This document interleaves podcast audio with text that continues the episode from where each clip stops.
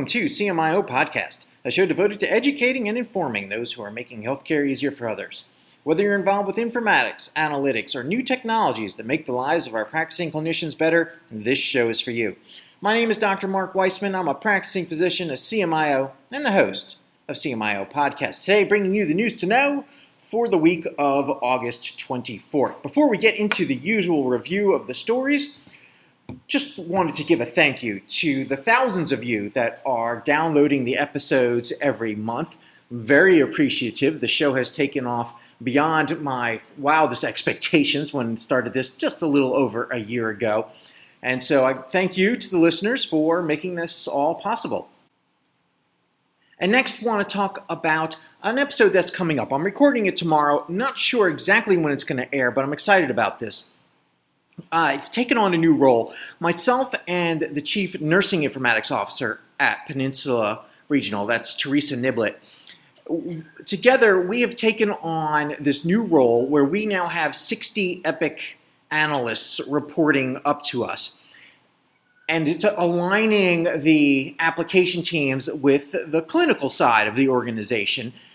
And it's really a unique arrangement here. And so I'm going to be talking to Bill Russell about it, some of the challenges that you can face when taking on a new team, trying to change culture. And I think it's going to be a really great show, so look forward to that coming up. So let's get to the news to know for this week. I'm going to start off with one out of Healthcare IT News about the uh, American Hospital Association asking HHS to safeguard access to telehealth after COVID 19.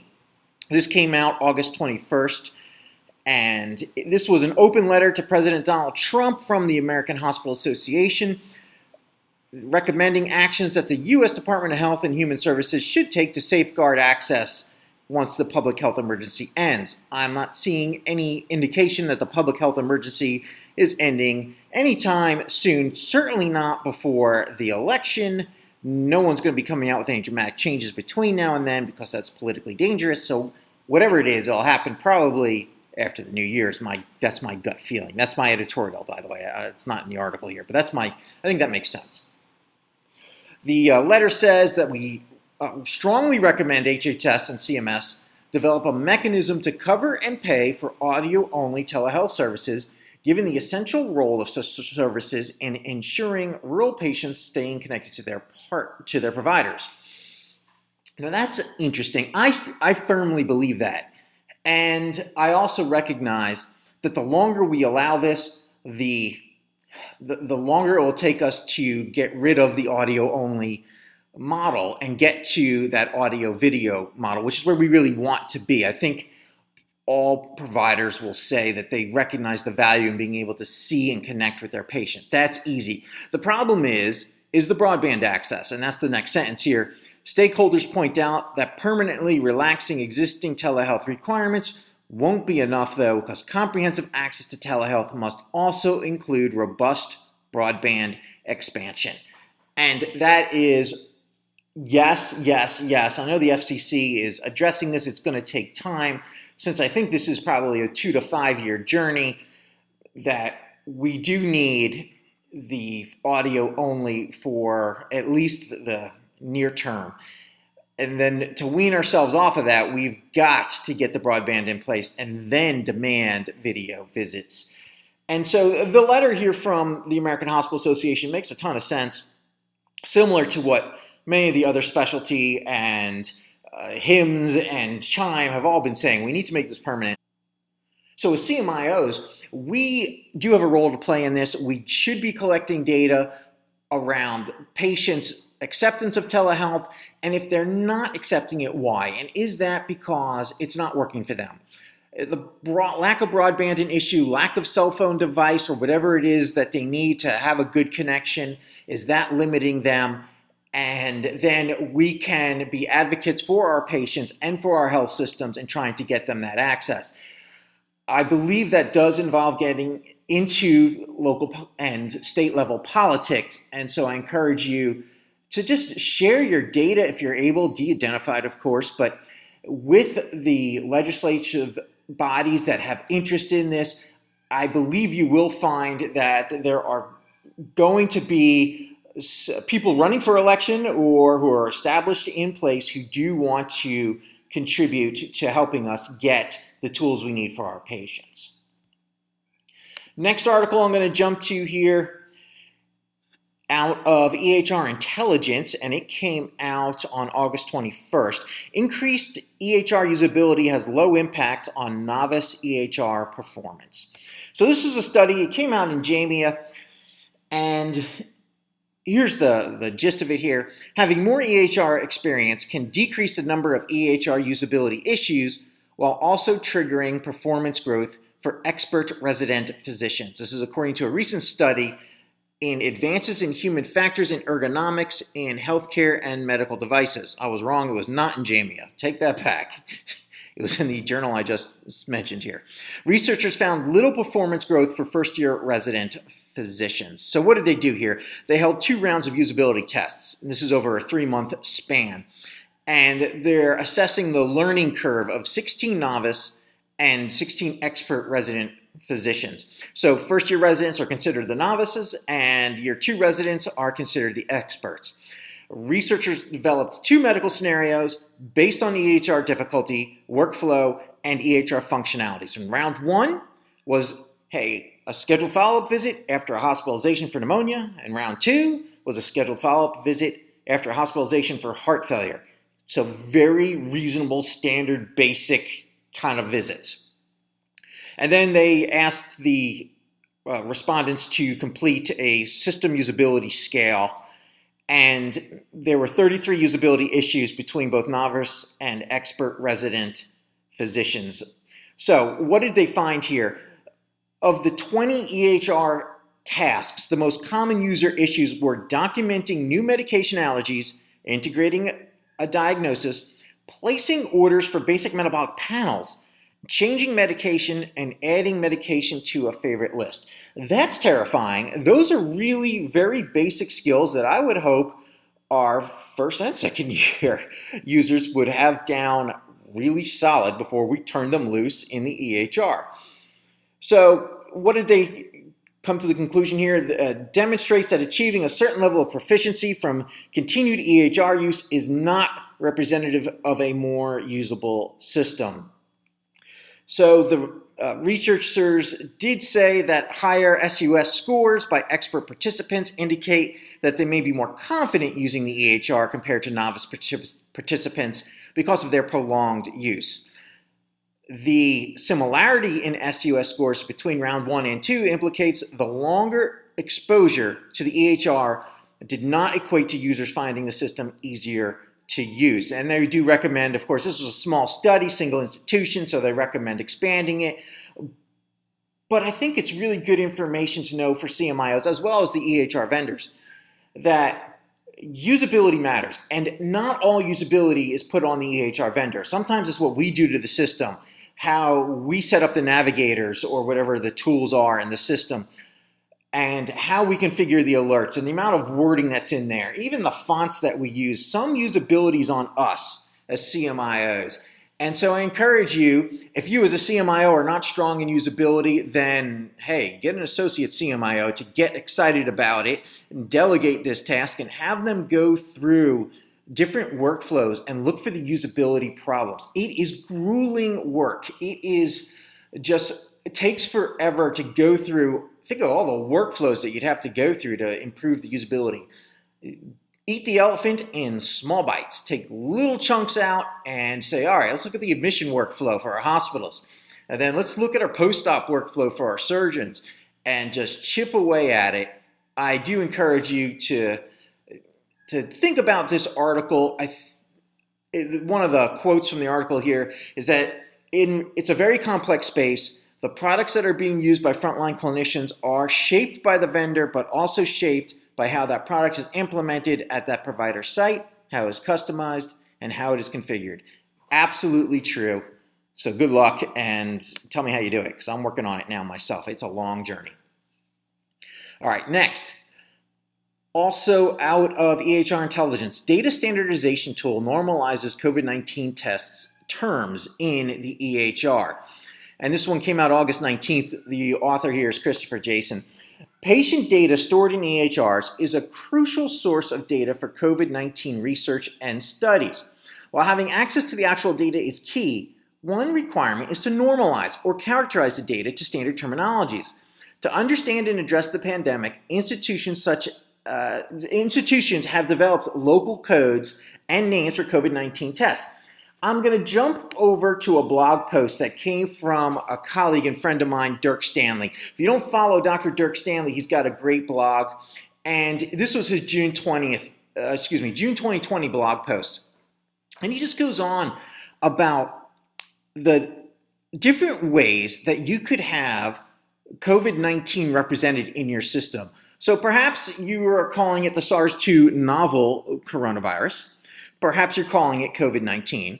Perhaps it's the novel SARS covariant 2 RNA virus, or perhaps it's the uh, novel SARS 2 CoV RNA virus.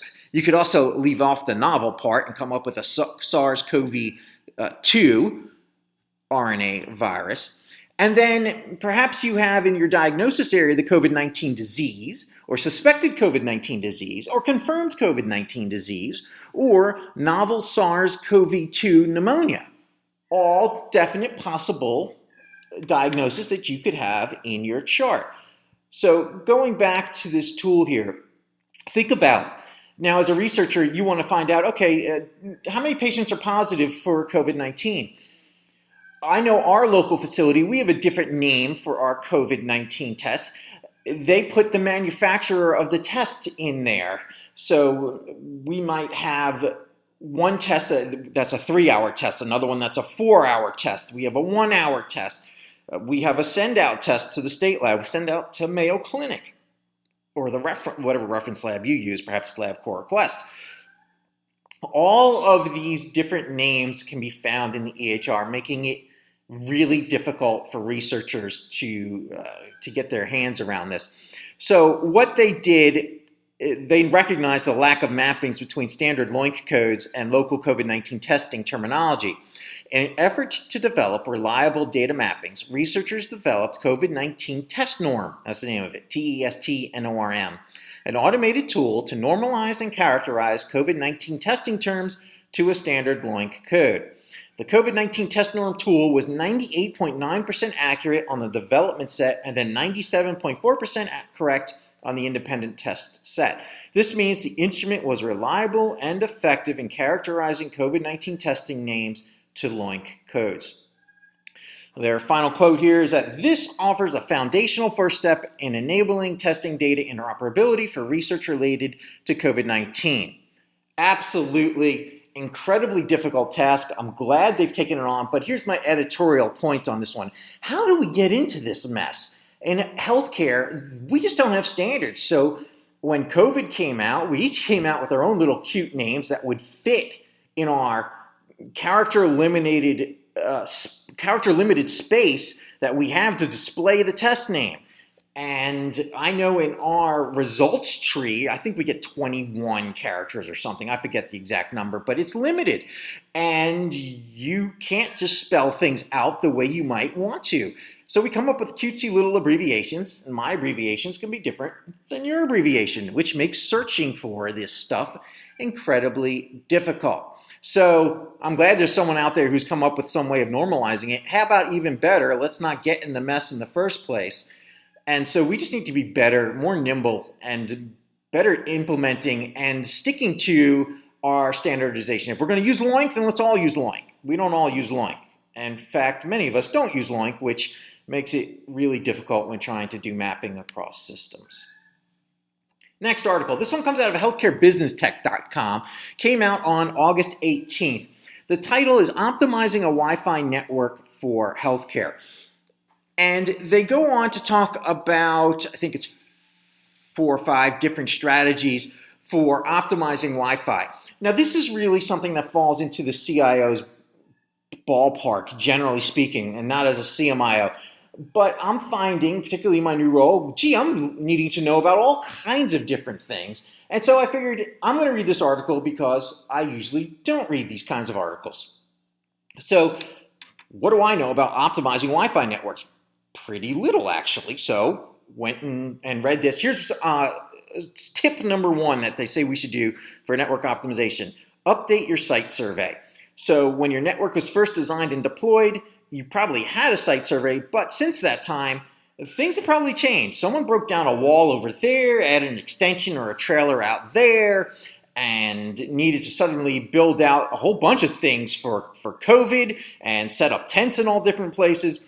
So then they put in new new obstructions, new walls or ceilings or whatever that they put in there, new uh, uh, new frequencies that are interfering with the Wi-Fi network. So scheduling a site survey to understand where you've got weak spots. Your providers can probably tell you, yeah, when I'm in the ER in that back corner, I don't get any of the messages that I need to get. So you can also do a survey of your providers and find out where those weak spots are. Number two is to upgrade your devices. As a general rule of thumb, you have to upgrade your uh, wireless access points every three to five years. I did not know that. That's interesting to me because I would not have thought that a Wi-Fi device goes out of, of utility in three to five years. As I think about my own device in my home, yeah, I, actually, I, I kind of do upgrade it every three to five years. So uh, sh- we should be thinking about that and the impact that has on our providers. Because I know a lot of our providers do use the Wi-Fi. They don't want to use their own cell service, and if they do start using their own cell service, they start asking for the organization to pay for that. So having an up-to-date Wi-Fi system makes good sense. Prioritize network traffic is another one. And that's because not all network users are created the same. Any device that directly contributes to patient health should have network priority over someone who's playing Call of Duty. As an active Call of Duty player, I would be very disappointed if I did not have high speed internet in order to blast my children away, who usually just use me as target practice in Call of Duty because I stink. Uh, but I digress. The bottom line here is that different is that routers do have that capability. Not all of them depends on check with your vendor, but some can prioritize the traffic that's coming over the network, and that's important to do. Next is to get 100% network visibility, which I didn't even know was possible, but you can tell what's going on with your network by understanding the traffic that's flowing over that network. And you can have 100% visibility. I didn't know that you could have 100% visibility and that you could be monitoring that flow and you could be saying, ah, we seem to have a problem with the traffic flow from a certain area, and that would highlight that you have a problem there, and then you could go and look to resolve that.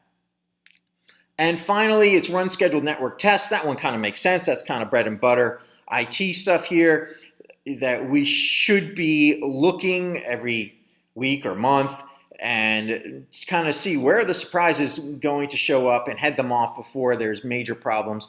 Being able to identify that you've got network uh, segments that could be down or malfunctioning. So, uh, CMIO's take on this. I know very little about Wi Fi network care and maintenance, and I would encourage you to pick up an article that you probably would never normally read and just broaden your scope of knowledge. I'm finding the CMIO role is always changing, and having that little bit of knowledge squirreled away, you never know when you're going to need it. And the more about health IT tech that you know, the better CMIO you're going to be. Next, this one comes out of Optimum Healthcare IT. It's tips for a successful charge capture and champion program. It was written August 12th. I'm going to leave the author's name off of this for a second. Uh, because I disagree with something the author wrote. And matter of fact, they go on and talk about the seven tips that they give you for instituting a a tool where the providers are going to be capturing the charges rather than having the coders do it. And this is assuming that you're instituting, let's say, a new EHR, and now you're turning on the charge capture tool and you're shifting that work to the providers. And I, we did this once at, at, a previous organization. We had the EHR in place, but we didn't have the charge capture tool turned on for the hospital based providers. And so when it was turned on, it was very quickly turned off because I don't think we did the change management piece particularly well. And so they go on, it's very bread and butter change management, the things they start with here. So, hey, have a plan. No kidding. Establish ownership. Yes. Program support. I'm going to read this one.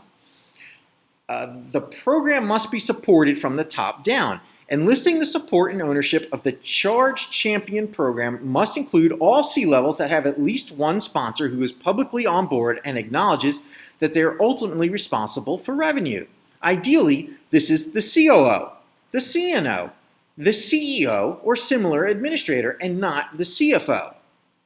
Hmm, could they have left out someone here? Let me think about that for a second. Can anyone in the audience out there think about one key stakeholder who they left off that might be critical to a change management uh, program that involves getting providers to do new things like something they hate billing and code capture. Perhaps the CMIO might want to be involved in this to me, this is a glaring error. I'm sorry to the author here. I know you didn't mean anything by it, but holy cow, trying to institute a charge capture program without the CMIO being knee deep in it is a recipe for failure because no one's going to understand the workflows. No one's going to understand that the providers don't care about your charge capture unless you're incentivizing them, working with them, involving them in this program this one's going to be dead on arrival. And that's what happened to us when this thing got put in place and the providers hated it. So it got ripped out, and then they had to redo it and go through the change management process like it should have been done. So they also go on to say another line here that I, I kind of disagree with. They're talking about the messaging. When creating messaging around this program, you'll want to ensure that you state that it's not about shifting the responsibility for monitoring and reporting revenue to the clinicians, but rather asking the care providers to use the tools provided to report on what they've been doing all along, just in a new way. And your clinicians are going to see right through this and go, no, exactly what you're doing is shifting the responsibility for monitoring and reporting to the provider. And they're going to hate it.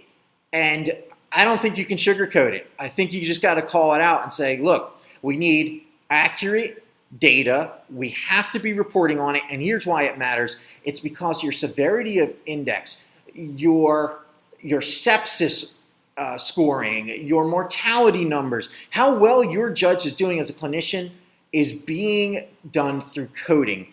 And if you're not coding that your patients are seriously sick, then you're going to look like a poor performer compared to your peer group. So that matters to doctors. We all want to look good when we're shown in a national spotlight, and none of us want to be shown as being underperformers. Well, part of that then means you got to code properly, not illegally, properly. And that means coding the actual severity of your patient. And a lot matters on that. And if you share that data with the doctors, I think you'll have far more success. So yeah, I threw in an article that I disagree with a little bit there. Finally, I'm going to talk on an article uh, that's out of hitconsultant.net. Title of the article is Designing a Digital Experience to Drive Revenue and Patient Engagement. It came out by Bill Kraus, who is the VP and GM for Digital Experience and Customer Engagement at Change Healthcare. This came out August 20th, 2020, and I really love this article, so I'm going to encourage you to read it if uh, if I remember while I'm setting up the uh, the website here, I'll, I'll put a link to this article. I really like it that much. So here's a couple of points here. A recent survey found that more than 80% of consumers surveyed believed shopping for healthcare should be as easy as shopping for other common services. Specifically, they want streamlined access points online where they can shop for and purchase healthcare easily make appointments, understand what they need to pay, make the payment, set up payment plans, or even obtain financing if estimated costs exceed their budgets. And so everyone always says, well, think about how easy it is on Amazon or to get a haircut. And you know what? I was sporting my COVID shaggy hair, so I needed a haircut. And I went on Great Clips, and I have the app already on my phone. I click the app, I hit Find Me a, uh, a Place, and three different spots lit up. One had a 68 minute wait, another one had a 10 minute wait. I clicked on that one, reserved my spot online. It was two clicks to get my haircut scheduled. Could not have been simpler. So, do you have that for your healthcare system? Is it is it that easy to get an appointment? For most of us, the answer is no. So, Why is that? Because we rely on our patient portals. And what I really like about this article is Bill goes on to say why you shouldn't rely on your patient portal. A couple reasons. Number one, portals are only for patients that have existing relationships with the provider. The patient experience begins when you're shopping for care. You haven't established your portal and your relationship and downloaded the portal app yet. So he goes on to say that that is a missed opportunity to generate new patient business.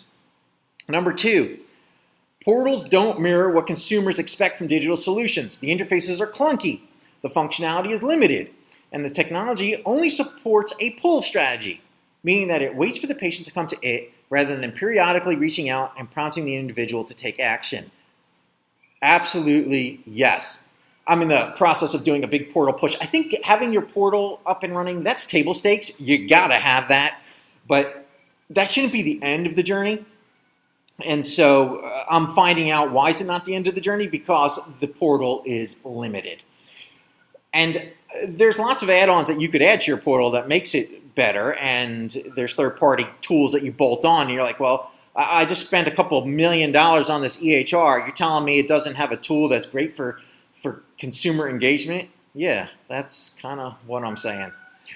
Uh, let's see. Third, the patient must be logged into the portal before they can do anything with it, which makes it harder to schedule appointments with new physicians.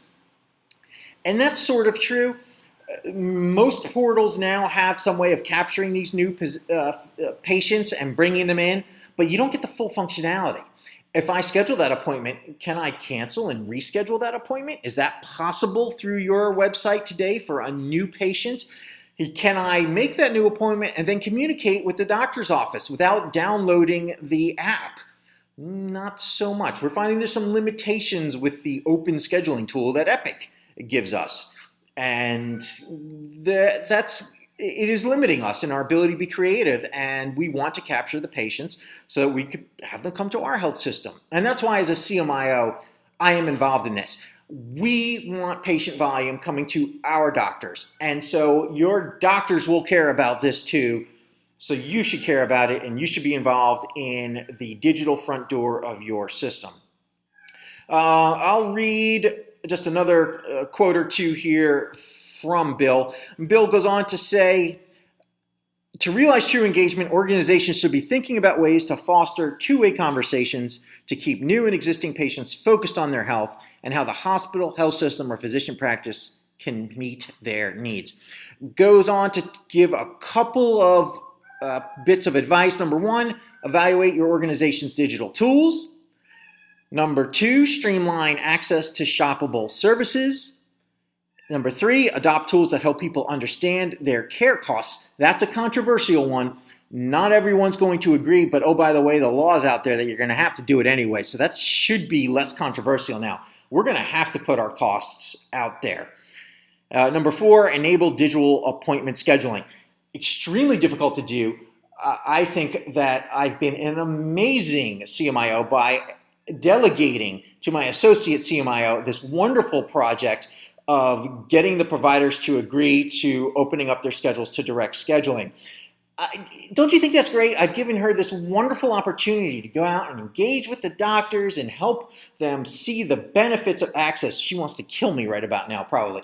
But it, the truth is, it has to be done. It's a very tough project, and my hat's off to my associate CMIO, Maren Bonhoeffer, for going out there and getting it done. She really is uh, getting this one, bringing it over the finish line. So, and with that, I will stop there right here at the 30 minute mark. So that's our show for today. Thank you for listening to CMIO Podcast. You can reach out to me on LinkedIn and send me your ideas for shows, guests you'd like to hear from, or just to connect. And I look forward to bringing you our next episode.